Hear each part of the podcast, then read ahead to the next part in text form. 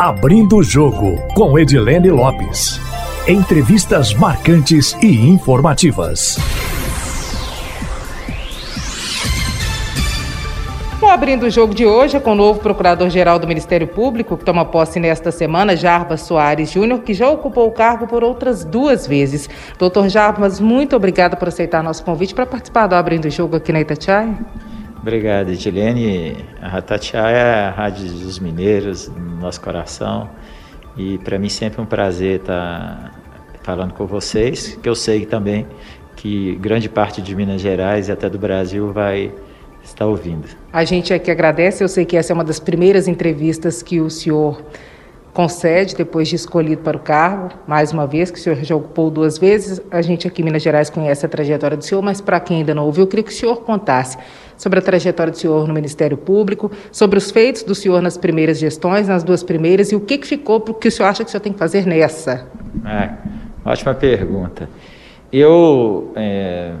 Sou nascido em Montes Claros, né? Fui criado na Barranca do Rio São Francisco e depois fui morar em Brasília e pedi para o meu pai para mudar para Belo Horizonte por causa da minha segunda paixão, que é o glorioso Clube Atlético Mineiro. E vim para cá, né? Estudei na P U C, depois é, de cara fiz concurso para promotor de justiça, passei, fui para o norte de Minas, minha região, Januária e Manga ali, passei uma passagem muito boa, e depois em Ouro Preto, vim para Belo Horizonte, fui promotor de meio ambiente aqui, na época que tinha só dois promotores de meio ambiente no estado, é, por dez anos, e também fui promotor eleitoral, né, por esse período, né, que nós tivemos muitas ações importantes naquela época de uma nova legislação eleitoral contra o abuso do poder econômico, do abuso do poder político, propaganda irregular, um monte de coisa que nós fizemos, a minha geração. Depois fui promovido a procurador de justiça, né? Ocupei função de coordenar a área ambiental do Estado, já com a nova perspectiva.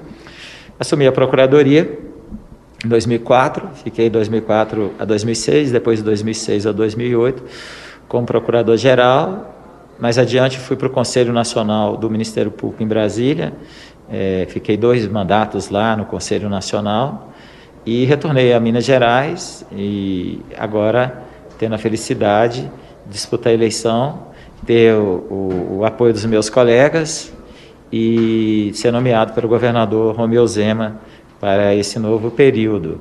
Obviamente são situações é, bem distintas, a realidade que eu vivi para a realidade agora. É um outro Ministério Público, outro cenário, outra situação. O Ministério Público hoje é uma instituição é, ainda mais complexa, né? É, suas estruturas são maiores e os desafios também. Então, assim, o aprendizado que eu tive lá é, servirá, servirá muito. Né, a experiência, o amadurecimento, as coisas que nós vivemos, tivemos desafios grandes lá. Agora, uma nova realidade é, é, que eu vou ter que enfrentar. Acho que o desafio agora é muito maior, muito maior. E quero que essas, essa vivência, né, que tive possa me ajudar aqui com muita serenidade, com muita tranquilidade, mas também com muita obstinação. É, sempre privilegiando os quadros, é, melhores quadros do Ministério Público, aqueles mais dispostos a exercer as funções, para nós é, fazermos essa travessia. Além de tudo, nós temos dois grandes problemas aí, é, que não tinha, infelizmente, agora nós estamos que, temos que enfrentar, é, também o, a tragédia de Mariana e a tragédia de Brumadinho, né? Então, são é, situações que estão à nossa frente, além das todas as outras necessidades que o Ministério Público terá.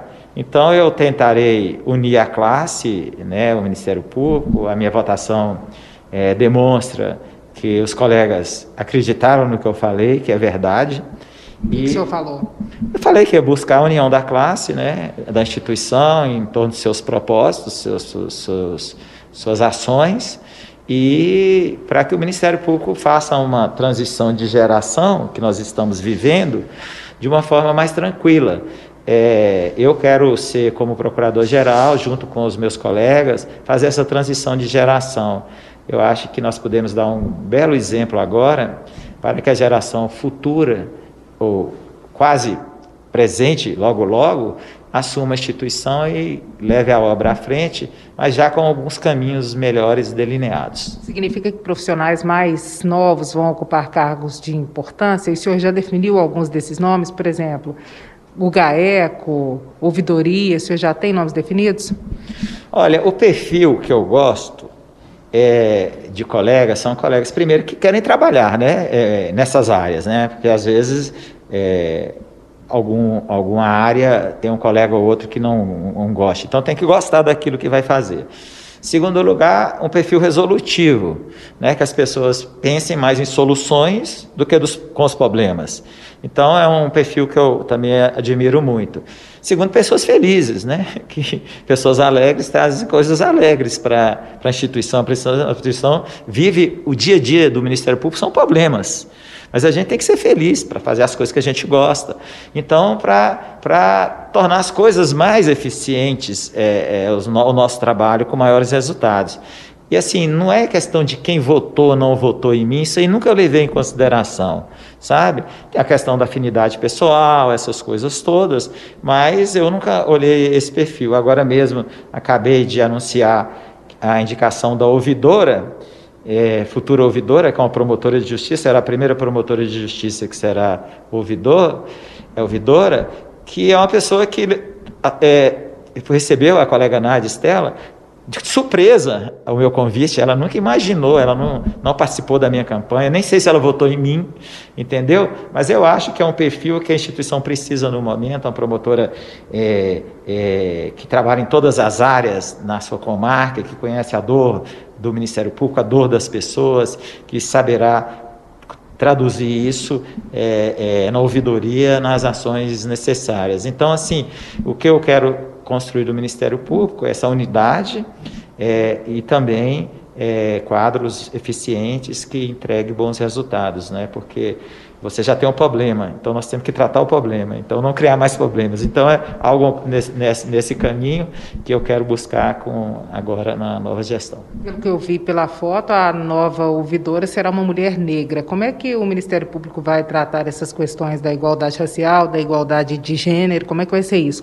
E do combate à corrupção, já que a gente está falando de um cargo que é importante também internamente para filtrar essas questões de denúncia e tudo, né? Eu acho que a classe, no caso, especificamente da ouvidora, ficar muito feliz com a nomeação dela, que é uma promotora é, hipercompetente, dedicada, agradável, e será muito bom para os órgãos, é, as ouvidorias, um contato com ela. O, o nós temos que buscar sempre uma política de, de combater a desigualdade de gênero, de raça, religião, tudo. Então, esse é o papel do Ministério Público. E você, você tendo os, esses, todos esses perfis É, na instituição, eu falei muito na campanha que minha gestão será plural, mas plural de verdade. Então, a gente ter os vários perfis para a gente chegar num, num, num ponto certo. Então, a, a, as nossas promotorias que atuam nessa área, elas serão sempre privilegiadas, e agora eu tenho um olhar bem diferente do que tive em, de dois mil e quatro a dois mil e oito, quando fui procurador-geral.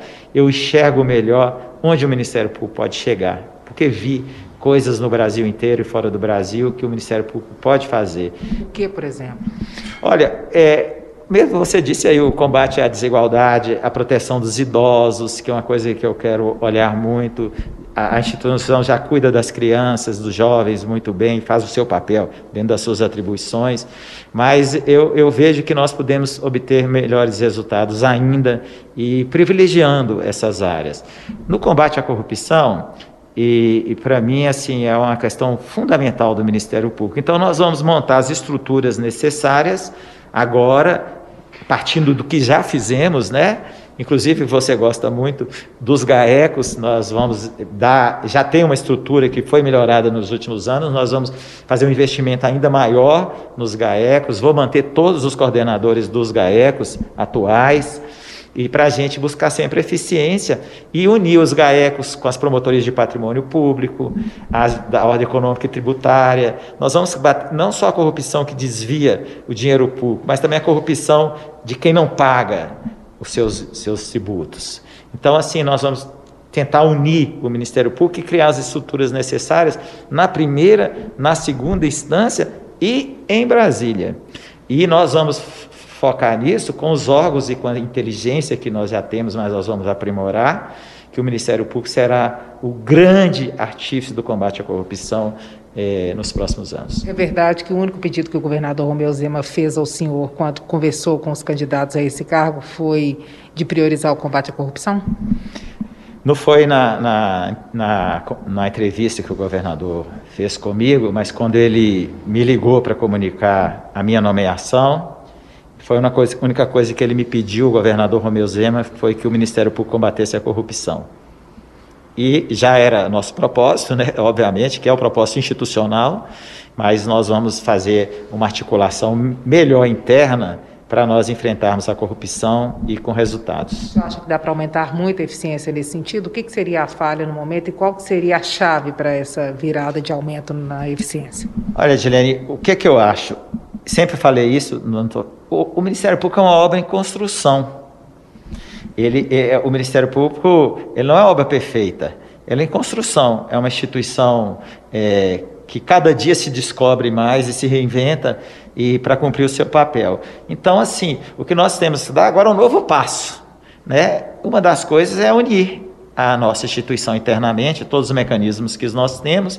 Por exemplo, o GAECO, ele, ele combate o crime organizado, mas o crime organizado também está na... Tá atuando junto às prefeituras, a, a, buscando é, be, é, benefícios no, no, no governo do Estado, então em outras, em outras esferas. Então o que nós precisamos? Unir GAECOs, promotorias de patrimônio público, procurador-geral também, que é um órgão de combate à corrupção, a estrutura que será montada no gabinete do procurador-geral, que eu dei o nome de Procuradoria de, é, da Competência Originária para os crimes de pessoas com foro. Nós vamos dar prioridade a isso também. Muitas vezes nas investigações, que a gente chama encontro fortuito de prova, se depara com a pessoa com foro privilegiado, e aí o promotor aciona a Procuradoria-Geral, nós unimos as forças. Então nós vamos dar o outro passo agora que precisa ser feito para combater a corrupção adequadamente. Uma das principais conversas de bastidores, quando se chegou esse momento de decidir quem seria o novo Procurador-Geral do Estado, foi se mudaria algo na condução da construção do acordo com a Vale, que está sendo feito em conciliação. Muda alguma coisa? O senhor pretende mudar algo em relação à forma como estava sendo conduzido? Qual que é a expectativa do senhor? Porque o senhor já chega no cargo pegando uma próxima audiência, né? Sim, essa é uma questão importantíssima para Minas Gerais, para o Brasil até, e para as pessoas, sobretudo, que sofreram diretamente os impactos dessa tragédia. O que eu tenho dito é o seguinte: nós não podemos ficar crucificando o trabalho que foi feito lá em Mariana, porque foi a primeira grande tragédia e teve, houve percalços, tinha uma questão para se discutir de quem a competência, se era federal, é, estadual. Então, é, é, é, muito, é, é muito ruim você ficar criticando o trabalho passado. Mas houve erros lá, né? Nós tivemos erros, né? E, e agora, em Brumadinho, o trabalho do Ministério Público, as instituições, foi quase que perfeito, se não perfeito. É, trabalharam muito bem e conseguiram efetivos resultados. O Ministério Público atuou junto com as outras instituições, não teve essa discussão profunda de competência da Justiça Estadual e Federal. Houve, assim, veio para Belo Horizonte para se tratar de um dano regional, mas, de toda forma, os colegas trabalharam juntos com as outras instituições, Ministério Público Federal, Defensorias Públicas, Governo do Estado, com os atingidos. Então, assim, houve um, um, um trabalho muito bem feito. Eu chego na, é, quase que na conclusão, né? É, vou ter, talvez, é, essa... Essa, esse momento eu estar na, na, na chefia do Ministério Público e participar disso tudo. O que eu vejo, assim, sem conhecer ainda todos os detalhes, é que pode-se chegar a um acordo que será bom para todo mundo, inclusive para a empresa. E se você colocar numa visão de tudo que já aconteceu na justiça, no país, todos esses tempos, se você chegar num acordo que pode não ser o mais maravilhoso de todos, o que deveria, o que todo mundo é, poderia pensar, mas se a gente chegar num acordo justo, correto, adequado, e que os resultados já venham imediatos para a comunidade, para a sociedade, nós temos que aplaudir o grau de maturidade das instituições e do governo do Estado e também da empresa, que reconhece, reconheceu o seu, sua responsabilidade que, enorme que teve, e se chegar a uma conclusão. É, se Deus quiser e tudo permitir, é, eu acredito que meus colegas do Ministério Público que participaram disso vão chegar nessa conclusão e acho que todos... É, se sentirão, pelo menos, que, com o dever cumprido. O senhor acredita que esse acordo deve ser fechado ou vai ser fechado ainda nesse ano? Porque existe uma polêmica, que é inclusive política, em relação à reivindicação por mais transparência, por mais participação popular nesse processo. Fala-se em C P I na Assembleia Legislativa, acompanhamento por uma comissão externa na Câmara Federal. O senhor acha que isso pode ser é, minimizado ou não? Isso tem que ser contemplado? E, diante disso tudo, o acordo sai esse ano pela... vontade do senhor, pela expectativa do senhor? Como mineiro, né, eu quero que o acordo saia o mais rápido possível, né, é, como membro do Ministério Público também, porque você iniciou um trabalho duro durante dois anos, um sofrimento que eu imagino que todos passaram, assistir tudo que viram, e de repente você chegar e concluir esse trabalho com o acordo, depois já tem a fase da sua execução, que será outro papel, mas se a gente conseguir chegar, é, será muito feliz para Minas Gerais, pelo menos não vai ficar uma ferida aberta por mais tempo. Agora, para que, que se chegue esse acordo, tem que ser um acordo adequado, justo, que contemple todos, né? Então, que não fique nada para trás, né? Então, eu espero que sim, é, é, que a gente consiga. Da parte minha, é, eu estou acompanhando, né? Eu não sou ainda o procurador-geral, mas eu já estou tendo as informações sobre o assunto e o que depender de mim, eu vou ter muito gosto de assinar, se for a, a minha responsabilidade também. Tem o promotor natural, o Flávio Maciel, que é o promotor titular da ação hoje, e, e ele está muito consciente também do papel do Ministério Público nisso. Espero que, que se contemple. Eu vi uma, uma proposta meio que final é, é, das instituições, se os colegas que trabalharam, que conhecem todos os problemas, estão afinados com a comunidade. Se chegarem àquela conclusão, que deve ser o melhor acordo possível. E esse valor seria de quanto? Porque a Vale teria oferecido vinte e um bilhões de reais e a proposta inicial das instituições seria de cinquenta e quatro bilhões. Teve uma confusão porque rolou no bastidor a informação de que o governo do Estado aceitaria metade, que seria só o equivalente a danos morais, né? vinte e seis de danos morais e vinte e oito de danos materiais. No fim das contas, o senhor acha que vai fechar nesse valor, nessa metade ou não? Como é que é? Olha, eu acho que quando se senta na mesa, você tem uma proposta e a outra parte tem outra proposta. E o juiz faz a mediação.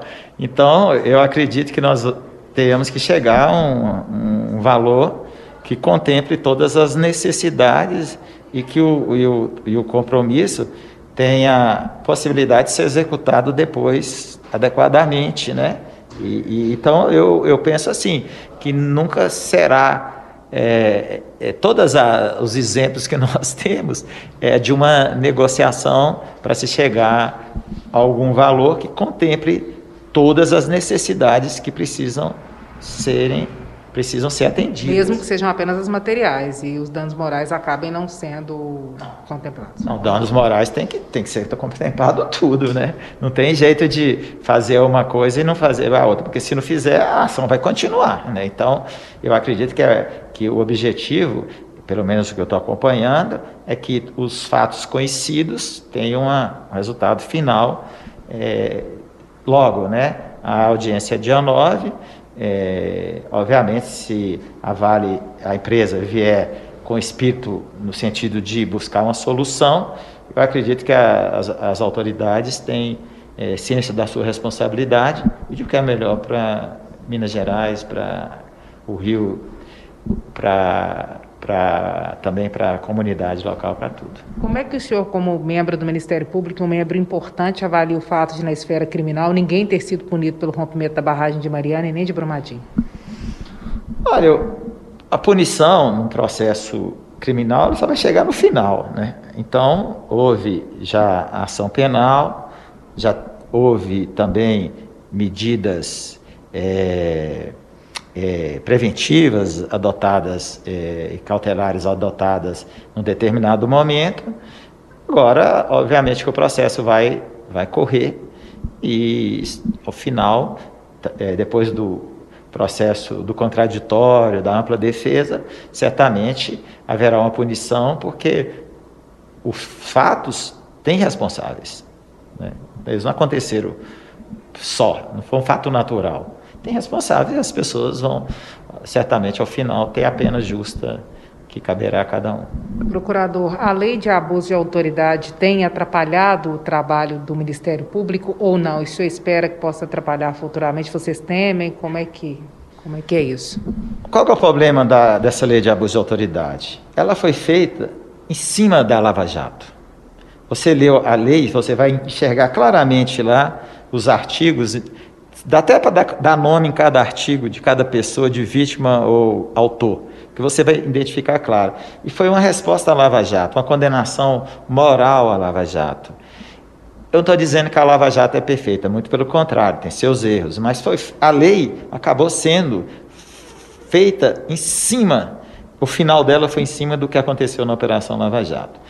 O que é que o Ministério Público e o, os magistrados é, é, não, assim, não entenderam a lei é, com o objetivo de aperfeiçoar as instituições? Porque foi feita para dar uma resposta. Mas o que, é que nós precisamos agora? E eu votei isso na Procuradoria. Eu votei um núcleo para a lei de abuso de autoridade, que o promotor, juiz é, que comete abuso de autoridade tem que ser punido mesmo. Entendeu? A autoridade é para ser exercida na forma da lei e dentro do, da razoabilidade. O senhor acha que a lei traz isso na medida certa ou não? Pode atrapalhar algo que esteja fazendo de forma correta? Olha, no caso do, do, do procurador-geral, né, será eu procurador-geral nos próximos dois anos, é a lei é, para autoridades com foro, no caso promotores, procuradores e juízes, é o procurador-geral toda a ação penal. A lei foi muito feita em cima da Lava Jato, como eu falei. Então, nós vamos ter que ter muita inteligência e sabedoria para aplicar a lei, mas também não vamos é, permitir o abuso de autoridade é, daquelas autoridades e a, ação, a, a lei está aí para ser exercida, é, ser cumprida. Então, nós vamos cumprir a lei e o Ministério Público não é uma instituição que normalmente se comete abuso de autoridade, é uma instituição muito... muito precisa no que faz, mas aquela exceção, é, havendo de juízes, de promotores é, que cometem abuso de autoridade, esse núcleo vai funcionar. Procurador, o senhor disse que das gestões anteriores do senhor para essa, muita coisa mudou. Quando eu perguntei se o senhor tinha deixado algo de alguma gestão anterior que o senhor quisesse realizar nessa. Mas o procurador, que eu posso chamar de adjunto do senhor, que é um institucional, foi procurador mais recentemente, que é o Carlos André. Por que, que o senhor escolheu o Carlos André e ele traz algo que ele queria ter feito na gestão dele, que de repente será viável nessa? Eu vi que o senhor postou que ele vai ser o braço direito e o esquerdo do senhor, né? Olha só... É, eu, eu não tô sendo, eu não fui candidato a procurador-geral para fazer as mesmas coisas que fiz, né? Muitas coisas eu deixei de fazer, muitas coisas eu deixei de fazer é, naquela época, porque você tem algumas prioridades, algumas coisas você consegue completar, e eu sempre trabalhei na Procuradoria com projetos, porque o projeto resolve aquele problema, entendeu? Você coloca prazos, pessoas, dinheiro, você conclui o projeto, aquele assunto você resolve. Só que o Ministério Público é um turbilhão de coisas, você não vai resolver todos os problemas, nenhuma geração vai resolver todos os problemas que o Ministério Público precisa fazer. O que que, que nós, no meu caso, venho para ser procurador-geral? Para fazer as coisas que precisam ser feitas agora. Lógico que o que a gente fez lá atrás ou deixou de fazer vai servir de parâmetro para agora, né? Porque a experiência é para isso. Então, assim, o Carlos André vem, vem para me ajudar, e até alguém falou, ah, você já tinha um compromisso com o Carlos André? Eu falei, não, é, o Carlos André que tem compromisso comigo de me ajudar, né? eu, eu não estou dando cargo para o Carlos André não, porque ele não precisa de cargo não, ele já foi procurador-geral, que é uma pessoa muito inteligente, muito admirada na classe, e, e uma pessoa que consegue resolver problemas. O Carlos André tem essa capacidade. é o meu colega de faculdade, um amigo querido, e, e, e traz, vai dividir um pouco comigo as angústias do cargo, com a experiência que ele teve depois, que ele foi meu chefe de gabinete. E ele teve essa experiência depois. Então, o que, que eu, vou, eu quero ter o Carlos André lá? Com o braço direito e esquerdo mesmo. Porque no momento que eu não estiver aqui, tem coisas em Brasília, tem coisas em outros estados, tem minhas férias também. Eu tô com, vou deixar a instituição nas mãos de um grande procurador-geral de justiça. E vai ser muito melhor, porque o que falta em mim ele tem, entendeu? Então, a, ele vai ajudar essa união com a classe também, buscar os melhores quadros, vai instruir os novos nomes que vão compor a gestão também ali no dia a dia, porque o procurador-geral ele tem três papéis.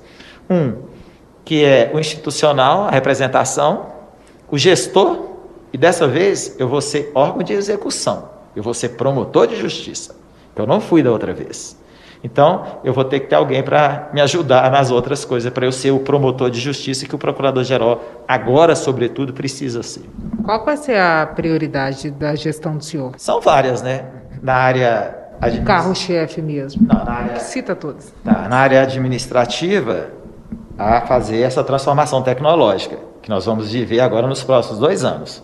É assim, quem não fizer o dever de casa, daqui dois anos, vai ficar muito, muito atrasados.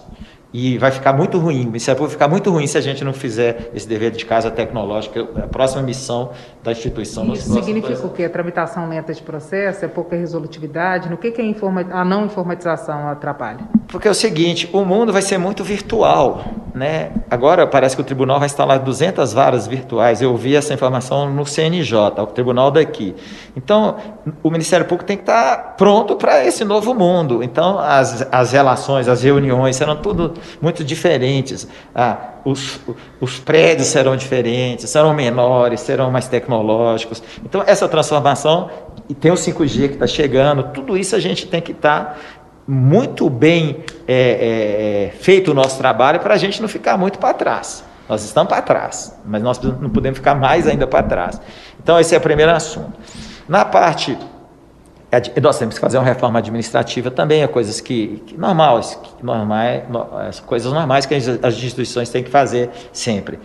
Na parte é, é, funcional, na nossa atuação, eu vou criar o Centro Estadual, do, Centro Estadual de Autocomposição de Conflitos, que será o nosso centro de conciliação, que o Ministério Público vai ter duas ações.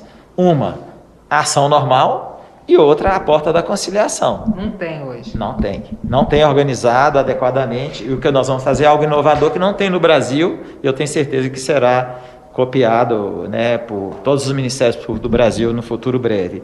Então, nós vamos... É, na, nessa ação, combate à corrupção, combate ao crime... É, nós vamos fortalecer todas as no, essas nossas áreas e as outras também. Inclusive, a nossa atuação no processo civil. Agora, na parte... Fora, Ministério Público para fora, nós vamos precisar comunicar melhor. Porque o Ministério Público hoje está perdendo a guerra da informação. O que, que a sociedade está vendo o Ministério Público de forma absolutamente errada. Absolutamente errada. Então, os nossos pequenos equívocos se transformam é, é, em força supersônica, chegam em todo o mundo e a imagem que está passando é que nós somos aquilo, e sendo que nós temos um trabalho maravilhoso diário no estado inteiro. Então isso que nós vamos transformar para mostrar para a sociedade, não, o Ministério Público é isso e não aquilo. Então esse vai dar um trabalho grande também, que eu acho que é uma prioridade que a instituição tem que buscar agora, é uma comunicação melhor é, com a sociedade, com os formadores de opinião, com você, entendeu? Para vocês também mostrarem as coisas que o Ministério Público faz. O tribunal, por exemplo, na pandemia, se comunicou muito melhor do que o Ministério Público. Você viu que o tribunal trabalhou mais, né? Julgou mais, né? Todo mundo ficou com isso na cabeça. E nós? Né? Fica então... alguma coisa de pandemia para o senhor fazer na gestão do senhor, ou algum reflexo do que tenha sido causado pela pandemia, ou alguma medida que ainda seja relacionada à pandemia? Como é que o senhor vê isso em relação a esse ponto? Senhor, sem conhecer profundamente o trabalho dos meus colegas e também do Procurador-Geral, é, eu vejo que o Ministério Público cumpriu seu papel na pandemia. É, errou, errou, acertou muito. Então, nós... O que, que o senhor avalia que foi um erro, por exemplo? Não, eu acho que assim, tudo que é novo, né, é, é, gera algum, alguma dificuldade de comunicação interna, talvez, algumas coisas que aconteceram. Mas, de certo modo, o Ministério Público trabalhou muito de forma cooperativa com as autoridades é, do Estado, né? E nós conseguimos passar isso, e não ficou o Ministério Público acusando, né? Não, não, não foi o papel que o Ministério Público exerceu, só ficar apontando o erro. O Ministério Público trabalhou cooperando e, e conseguiu atingir muitos resultados. Agora, um erro ou outro também existiu, é natural.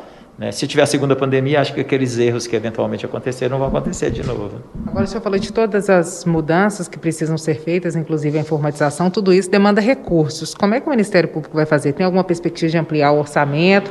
Dentro da situação do Executivo, o senhor acha que isso vai ser possível, vai ser difícil? Ou o Ministério Público vai ajudar também, tanto é, em investigações que possam possibilitar ao Estado perder menos dinheiro, ou em ações que possam levar o Estado a arrecadar algum recurso? Como é que vai ser isso?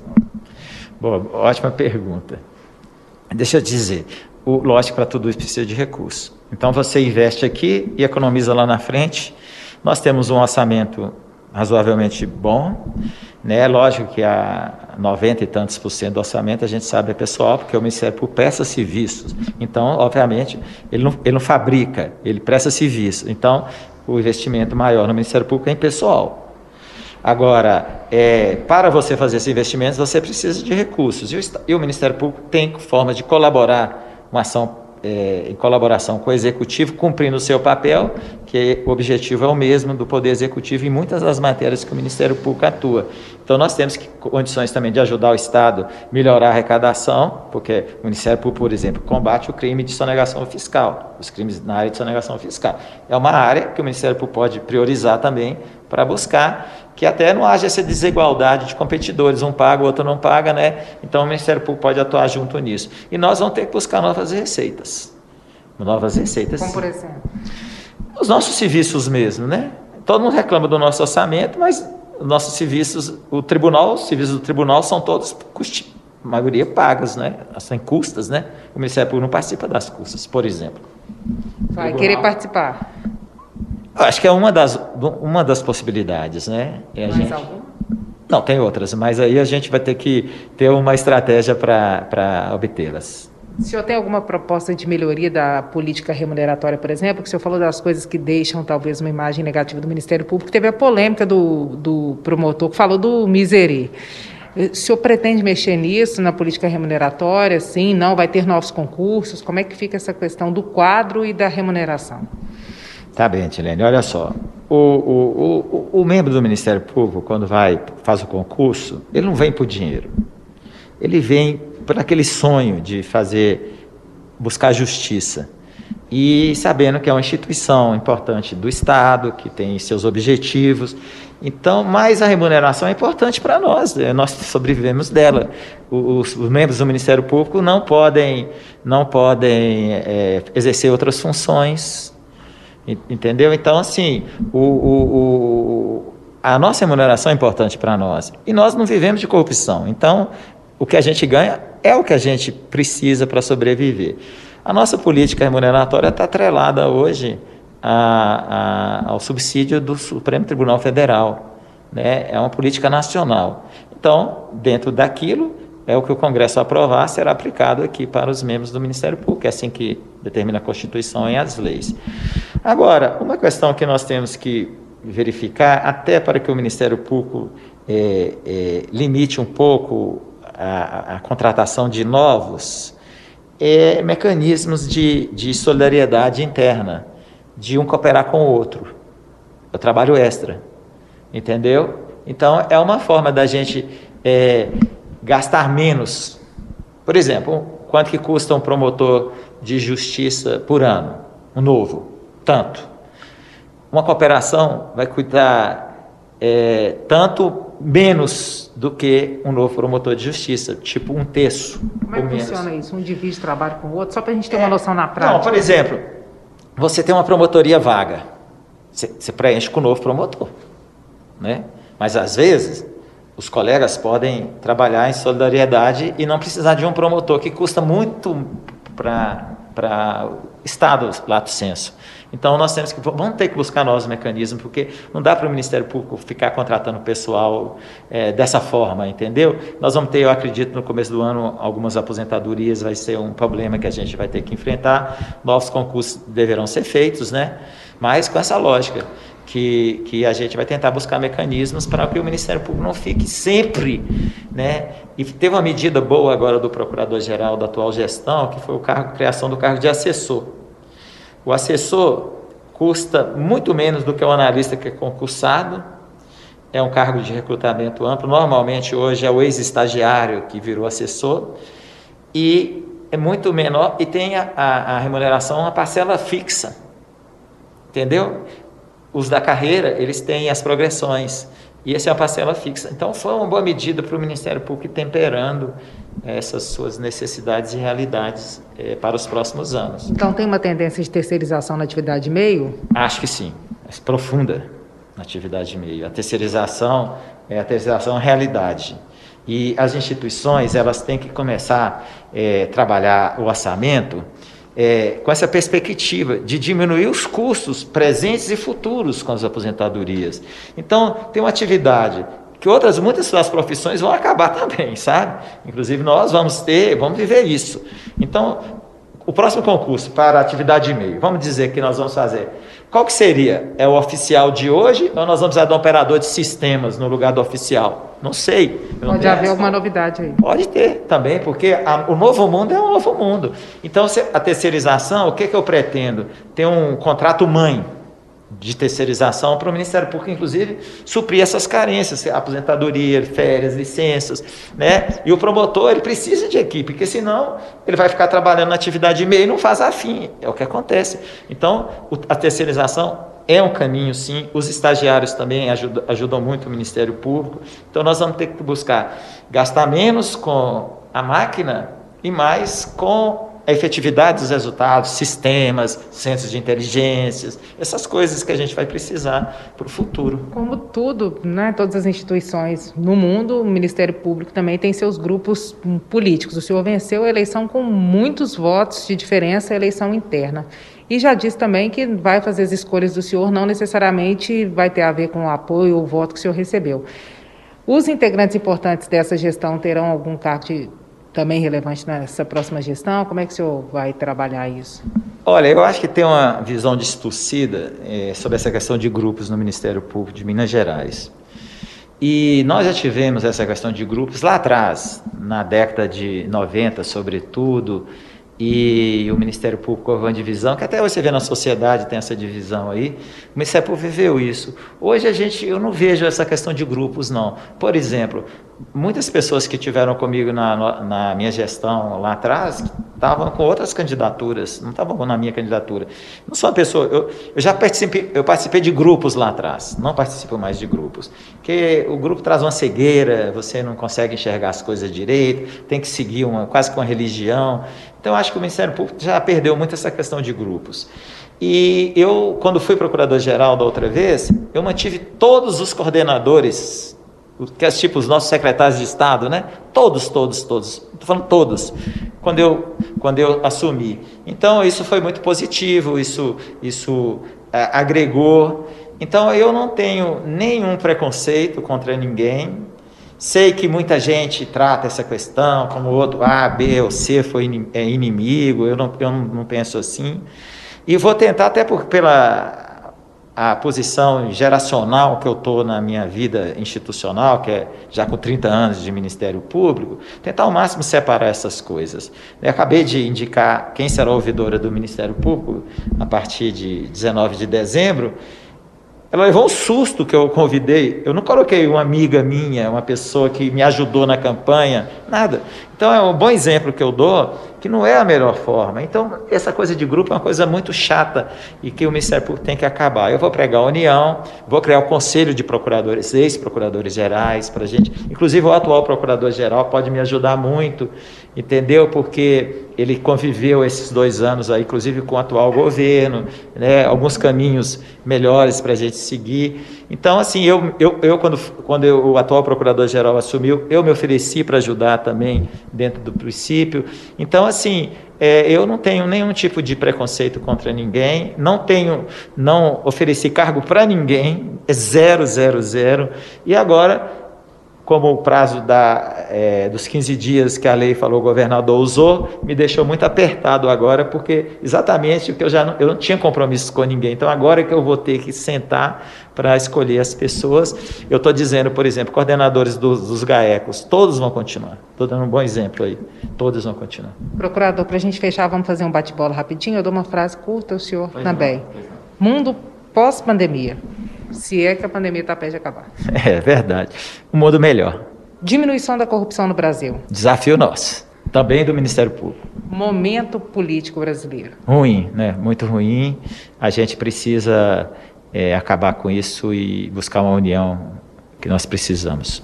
Você acha que essa união está longe da polarização? Eu acho que muita gente se alimenta da, da, dessa polarização. Eu tive aqui agora na campanha, aí é uma resposta mais longa, né? Eu tive agora na campanha que eu falei exatamente isso. Quiseram separar promotor e procurador, homem e mulher, é, grupo A, grupo B, é, é, é, promotor de primeira, promotor de segunda. Então, assim, não é, não tem que entrar nessa discussão, nós temos que buscar outra coisa, não tem sentido isso. Então, assim, o que o Brasil está vivendo, as pessoas, os líderes têm que dar exemplos, né? E, e não ficar estimulando isso, a direita, a esquerda, conservador, progressista. Nós temos grupo de esquerda e de direita no Ministério Público, então, assim, nós temos que acabar com isso. Por exemplo, é, é, o que gerou muito dessa, desse, dessa discussão direita e esquerda no Ministério Público foi a nossa escola.